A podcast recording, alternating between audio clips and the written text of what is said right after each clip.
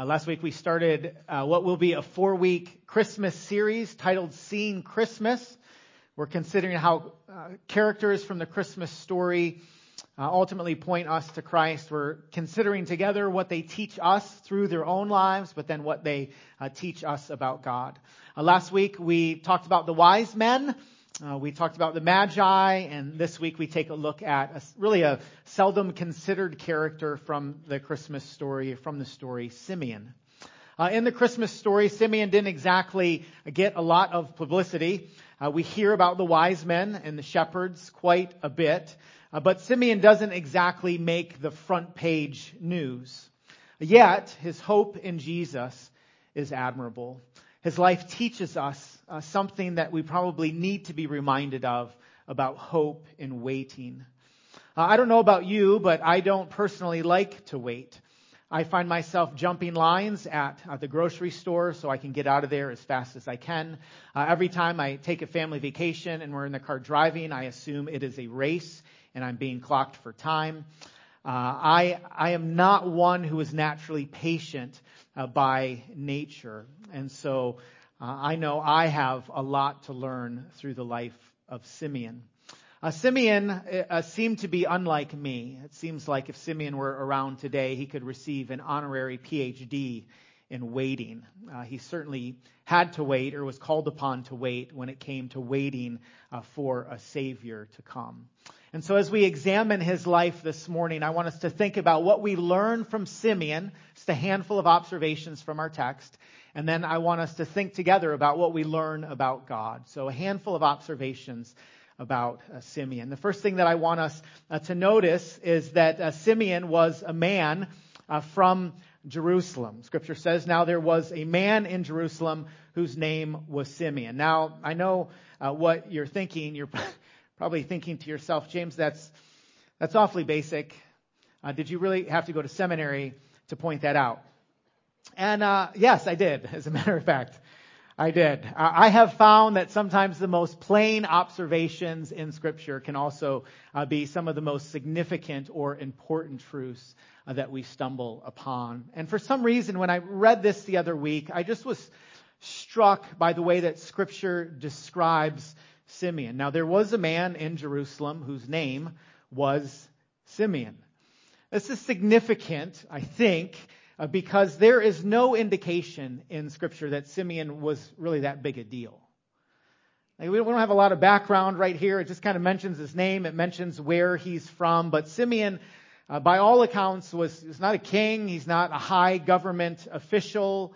At least to our knowledge, he was not well connected. He didn't necessarily run in influential circles, that, at least that we know of.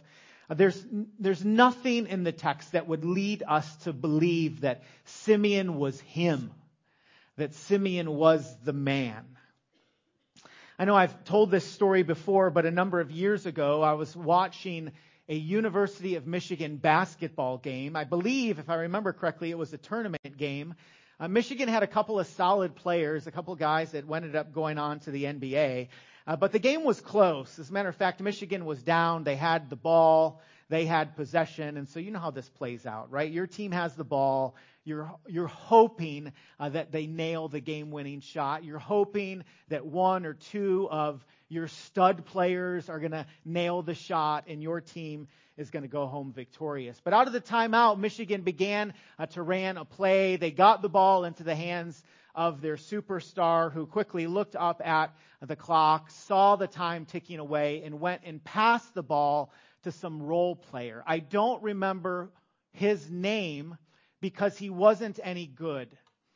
And when he went to take the shot, before he even released the ball, Cademan shouted out, You're not him. and he was right. Uh, he, he was not him. He wasn't the guy. And he missed the shot.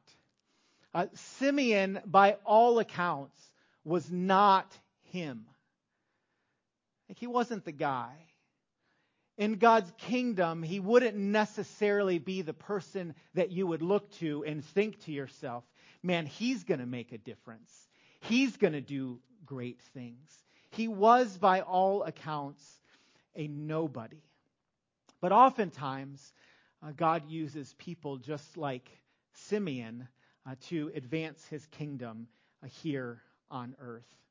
In God's eyes, the not him is him, or the not her is her. In other words, in God's economy, the nobody is a somebody.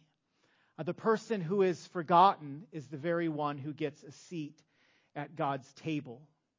The seemingly unimportant are incredibly important. And we see this all throughout the pages of Scripture.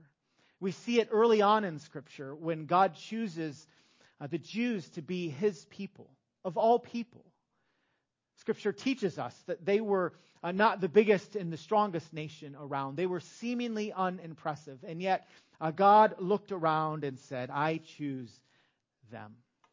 I was reminded of this truth even earlier this week in my um, devotions. I'm reading uh, through the New Testament, and I found myself in Acts uh, chapter 4 the other day. In Acts chapter 4, uh, describes the boldness of Peter and John uh, as they minister for Christ. It says in Acts chapter 4, verse 13, the members of the council were amazed when they saw the boldness of Peter and John, for they could see that they were ordinary men with no special training in the scriptures. They also recognized them as men who had been with Jesus.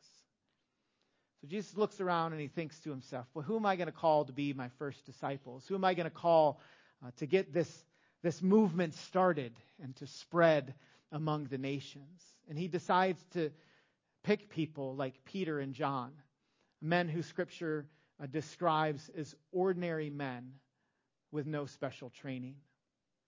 This is how um, God operates. He still does this to this day, uh, by the way. He uses seemingly unimpressive people to do his great work. He uses people that you would look at and they would almost disappear in the crowd because they are unassuming. Maybe they're not ahead of the class. Maybe they're not influential. Maybe they don't run in the in crowds. He uses regular, ordinary people. Uh, people like you and people like me. It says of Simeon that he was, he was just a man from Jerusalem. I mean, I could almost imagine scripture uh, reading. Now, there was a man from Concord or Kannapolis. There was a woman from Harrisburg or, Hunter, or, or Huntersville You don't need to be somebody uh, to be noticed by God. He sees you. He uses the impressive magi, yes, the wise men, and he uses the not so impressive Simeons of the world as well. And this is good news for us, is it not? I mean, statistically speaking, most of us won't be such a big deal in the world's eyes. Uh, most of us I'm going to go out on a limb and assume that most of us will not be talked about hundreds of years from now. Uh, most of us will live a relatively quiet uh, life here on planet Earth, uh, hopefully faithfully, uh, pointing people to Jesus, and then God uh, will call us home. Uh, but these are the people that God uses all the time. What Simeon lacked in personal connections, he did not lack in moral character. The second thing that we notice about Simeon is that he was righteous and devout in his waiting. He was righteous and devout in his waiting. Uh, we can read the words righteous and devout, and we can think to ourselves that someone who is righteous and devout uh, may come across as a little too much, a, a little religiously extra, as people like to say. When someone is described as righteous or worse, uh, self righteous, we oftentimes uh, perceive that to have a negative connotation. Uh, we may look at someone who is described as devout and think that that person, he or she, is a little weird or a little out of touch with uh, the real world, an odd duck, so to speak. Uh, but there isn't a whiff of that negativity when Scripture talks about Simeon as righteous and devout. Apparently, Simeon was righteous and devout in all the right ways. He was a man of high moral character. Uh, he was someone who was committed to the Lord. God was his deal in life. God was his goal. Uh, God is what he sought after. He oriented his life around Yahweh. This, by the way, is a good way uh, to live, uh, to care about the heart of God, to care about what God cares about, to love God and to love people, to simply love and follow God and be devoted to God. All of us, I'm sure, in life have been devoted to something before. I mean, there's something that we've been passionate about. There's something that we've been consumed by. Uh, maybe it's a trivial thing. Maybe it's something that seems insignificant, but to us, it comes across as very significant. To us, it can come across as life, and we orient our days and our time, our energy, our efforts, our resources around this person or this thing uh, that we love. I love that when Scripture describes Simeon, it describes him as someone who is devoted to God. He was devoted to God. Uh, Simeon is just a guy that loved God and loved people, and God considered him to be a friend. And he happened to be the guy from Jerusalem that God lets in on a cosmic secret. Simeon, of all people, will get to see the Messiah before Simeon dies. This is huge. Uh, Simeon was righteous and devoted. And don't miss this, he was righteous and devoted as he waited. Uh, this man was righteous and devout, waiting for the consolation of Israel, the text reads. We don't know how long he had to wait. It may have been a long time, but we know that he waited. And he waited with great expectation. Simeon was taking God seriously in a world of disillusioned people, in a world filled with people that perhaps had given up on the whole coming Messiah thing. Not Simeon. He was waiting uh, with hope and with expectation. He was confident that God would come through. Not a, not a hope like cross your fingers, boy, I hope this thing works out sort of hope. But he was waiting with expectation. He really believed that God would come through because that's what God does. God comes through. It is in his character to come through. I love that Simeon was a man of character in the midst of waiting. Primarily, or at least a large reason why, is because I oftentimes am not a fan of waiting. If I'm at the grocery store and I'm in the checkout line and someone before me uh, needs a price check on an item, uh, I want to make a sound uh, to indicate my displeasure. If, if someone is in the aisle where they have 20 items or less and they have more than 20 items, I do a quick count in my head if someone is scanning their items and putting them into their bag and then they go, ah, oh, I forgot something. Hold on just a second. Everyone, while I continue to shop, you just hang tight.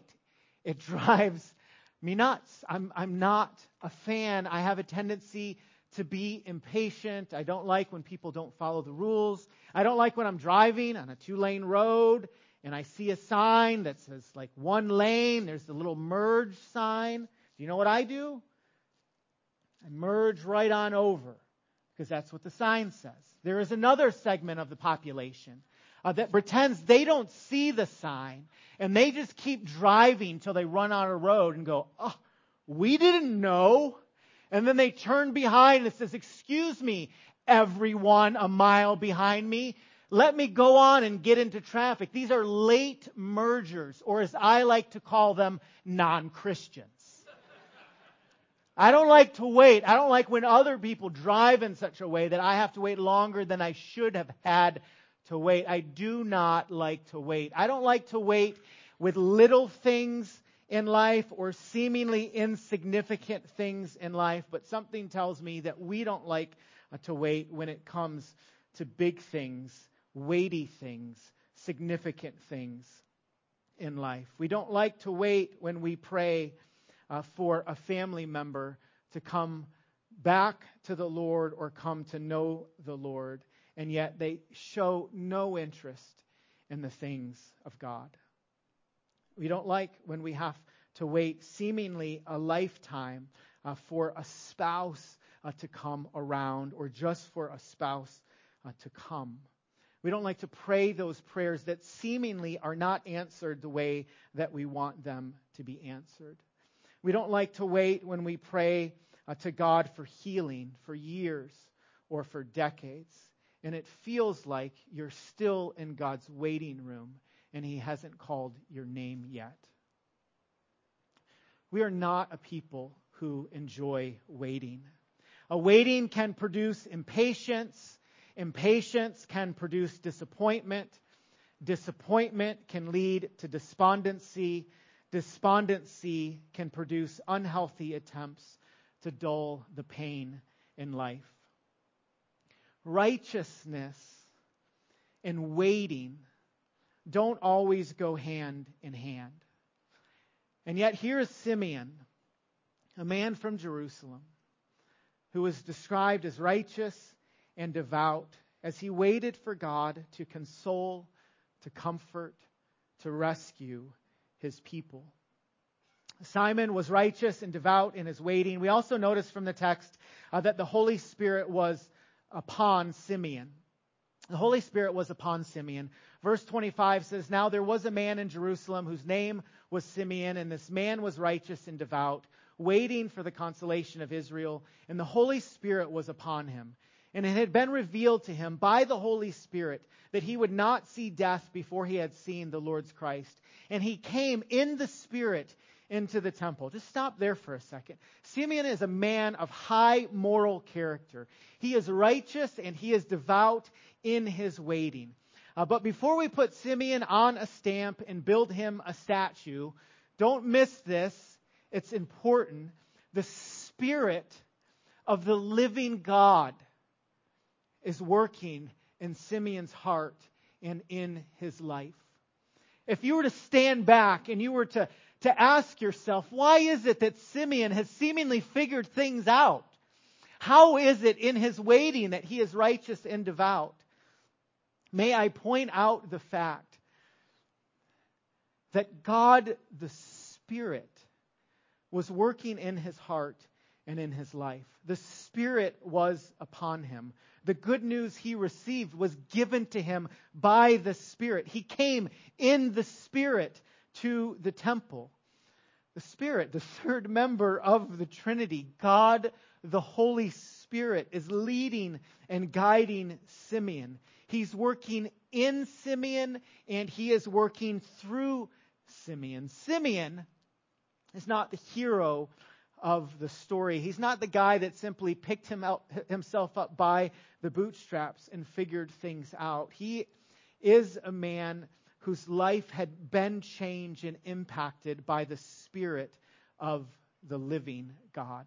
Let me read the text to you again and just notice how many times the text points out to us the work of the Spirit in Simeon's life. Verse 25. Now there was a man in Jerusalem whose name was Simeon, and this man was righteous and devout, waiting for the consolation of Israel. And the Holy Spirit was upon him and it had been revealed to him by the Holy Spirit that he would not see death before he had seen the Lord's Christ. And he came in the Spirit to the temple. By the way, the same Spirit, the same Holy Spirit, the third member of the Trinity, God the Spirit, who filled Simeon and came upon Simeon and revealed truth to Simeon is the same Holy Spirit who is in God's people today when they trust in Christ. The Holy Spirit was upon Simeon. A fourth observation Simeon believed the promises of God. Simeon believed the promises of God. Verse 26 reads, And it had been revealed to him by the Holy Spirit that he would not see death uh, before he had seen the Lord's Christ. Simeon was given a promise uh, by God, and he believed the promise. God the Spirit revealed to him that an unspeakable truth, uh, an unspeakable truth that he would not see death until he saw the Messiah. And so he waited, and he waited, and he waited. And he waited with a supernatural confidence because he actually took God at his word. He took God at his word. God spoke and he believed him. He just took it at face value. Much of the Christian life is believing by faith in the promises of God, that God spoke. And so we, as the people of God, we wait. We wait. We wait with anticipation for God to fulfill his word. But we wait believing that God will fulfill his word. Why? Because God has a track record of faithfulness throughout generations. Since the beginning of time, God has been making and fulfilling his own promises. Will you uh, believe him today? Will you trust him? I feel like God still asks us this question today. Will you, will you believe me?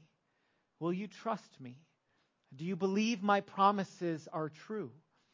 Church family, will you trust him today? Will you believe him today? Simeon believed in the promises of God. Fifth observation in the face of death, uh, Simeon saw life. In the face of his own death, uh, Simeon saw life. Verse 27 reads, And he came in the Spirit into the temple. And when the parents brought in the child Jesus to do for him according to the custom of the law, he took him up in his arms and blessed God and said, Lord, now you are letting your servant depart in peace according to your word. For my eyes have seen your salvation, that you have prepared in the presence of all peoples a light for revelation to the Gentiles, and for glory to your people Israel. Simeon experienced the kindness and the goodness and faithfulness of God at the end of his life. Simeon confessed that Jesus is the Messiah. He is the Savior of the world. And Simeon did this as he faced death. As he faced death, Simeon saw life. Right? He looked at this child and he saw salvation. As he neared the end, Simeon saw the beginning. He saw the beginning of all eternity. When I read this, I couldn't think to myself that one day we will find ourselves in Simeon's shoes. Now, sure, the circumstances will likely be different. I know that they will. But there are no exceptions to this truth that we will face death, we will face the end. Uh, during those days, may God give us faith uh, to believe that salvation, that Jesus has come. In the face of death, may we see life. Uh, Simeon waited for the comfort of God to come to his people, and he saw salvation come in Jesus. My eyes have seen your salvation. And this brought a Simeon great peace. Isn't that what we long for? Uh, don't we long for that kind of peace? We sing about it, we read about it, we long to experience it. Peace in your heart, this sense, this belief, this completeness and wholeness that everything is going to be okay, even when everything in front of us is not okay. We long for that kind of peace. And Simeon experienced it. It is the same kind of peace that Jesus promised in John chapter 14, verse 27, when he said, My peace I leave with you, my peace I give to you. Simeon saw Jesus and he saw life, he saw salvation.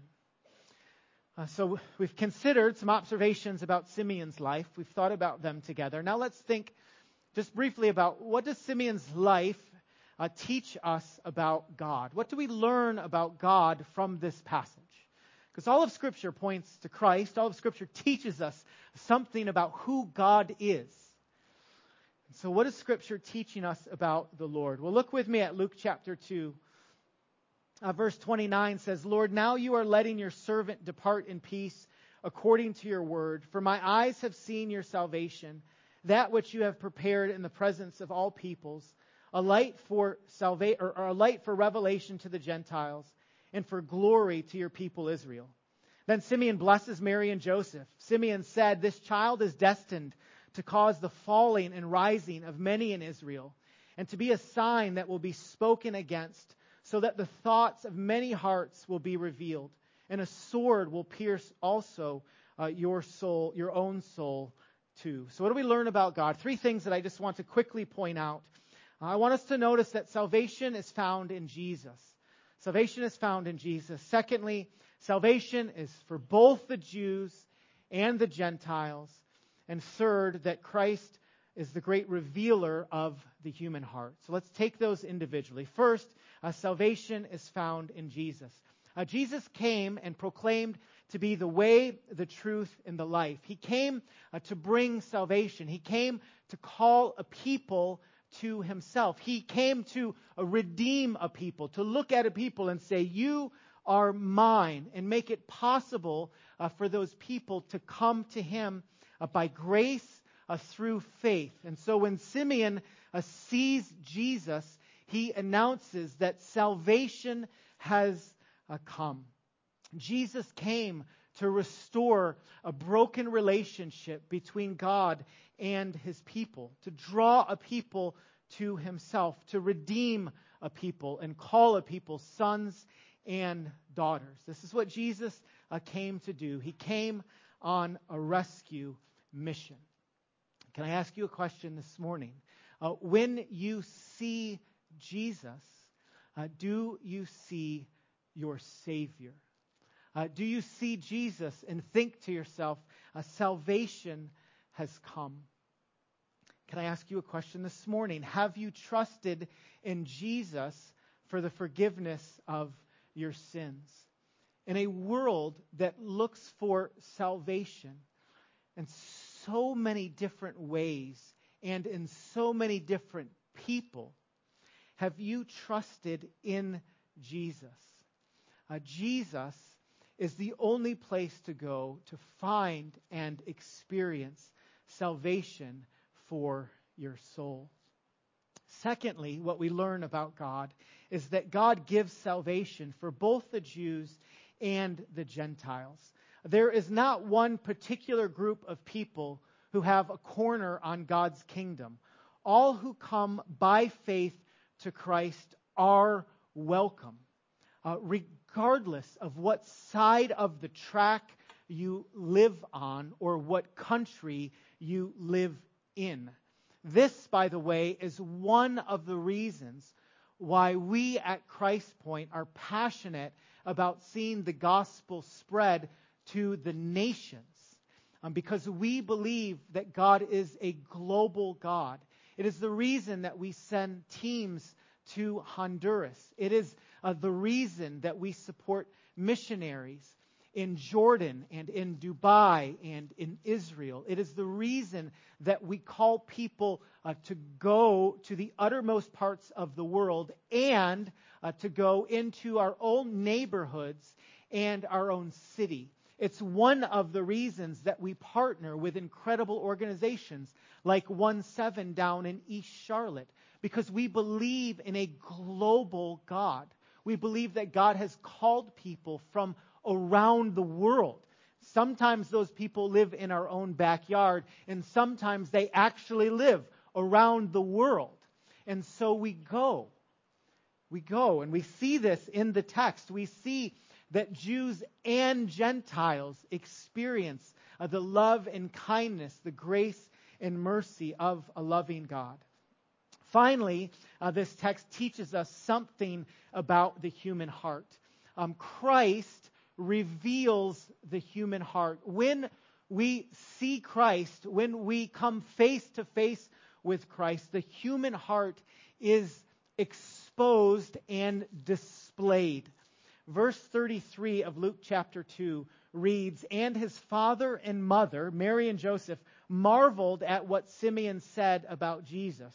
And Simeon blessed them and said to Mary, his mother, Behold, this child is appointed for the fall and rising of many in Israel, and for a sign that is opposed, and a sword will pierce through your own soul also, so that thoughts from many hearts may be revealed.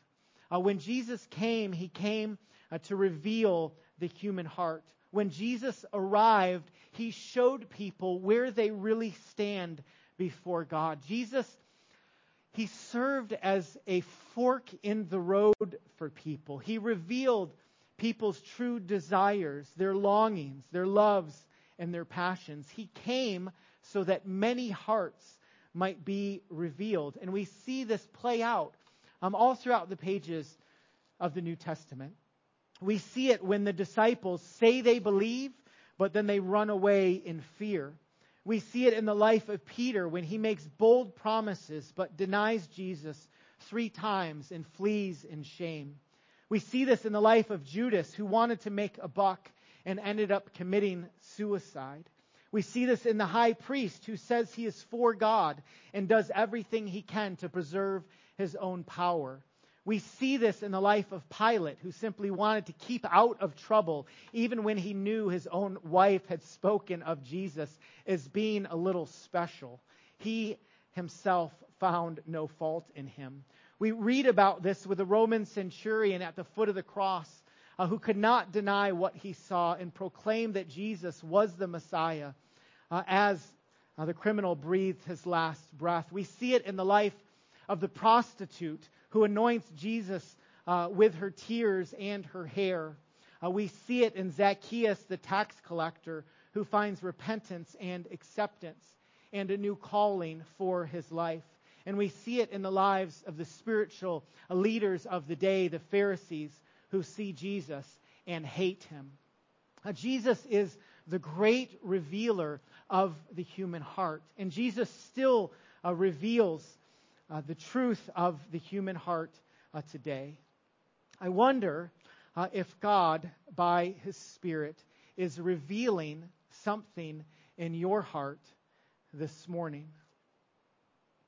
I wonder if you hear Simeon's story or you hear this story about Jesus and you don't feel as if the Spirit of the living God is calling you or is working in your heart or is revealing uh, in your heart things that you did not know uh, were there and need to be addressed.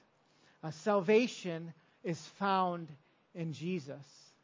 Uh, Jesus is for uh, the Jews and he is for the Gentiles who come to him by faith. And so, my question for you this morning is Will you trust in Jesus for the forgiveness of your sins and experience salvation. Would you pray with me?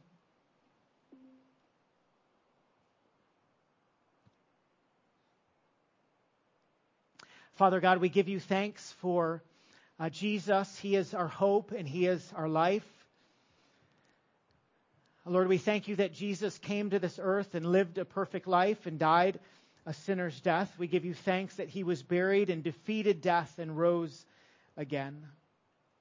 Lord, we give you thanks for characters in Scripture that we read about who cause us to consider our own hearts and our own way of life.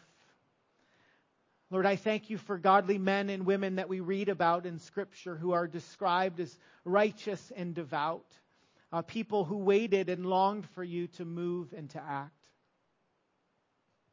Uh, God, you know these people way better than I know them. I pray uh, by the Spirit of the living God that you would work in their hearts this morning. Draw them to uh, yourself. For those of us who need encouragement, I pray that you would encourage. For those of us who uh, need to be convicted, I pray that you would convict. Uh, but Lord, I pray uh, that you would draw us to yourself, that we may receive the grace and the mercy that is ours in Christ. Uh, God, we love you. We thank you so much for loving us first. We pray these things in Jesus' name and by your Spirit. Amen.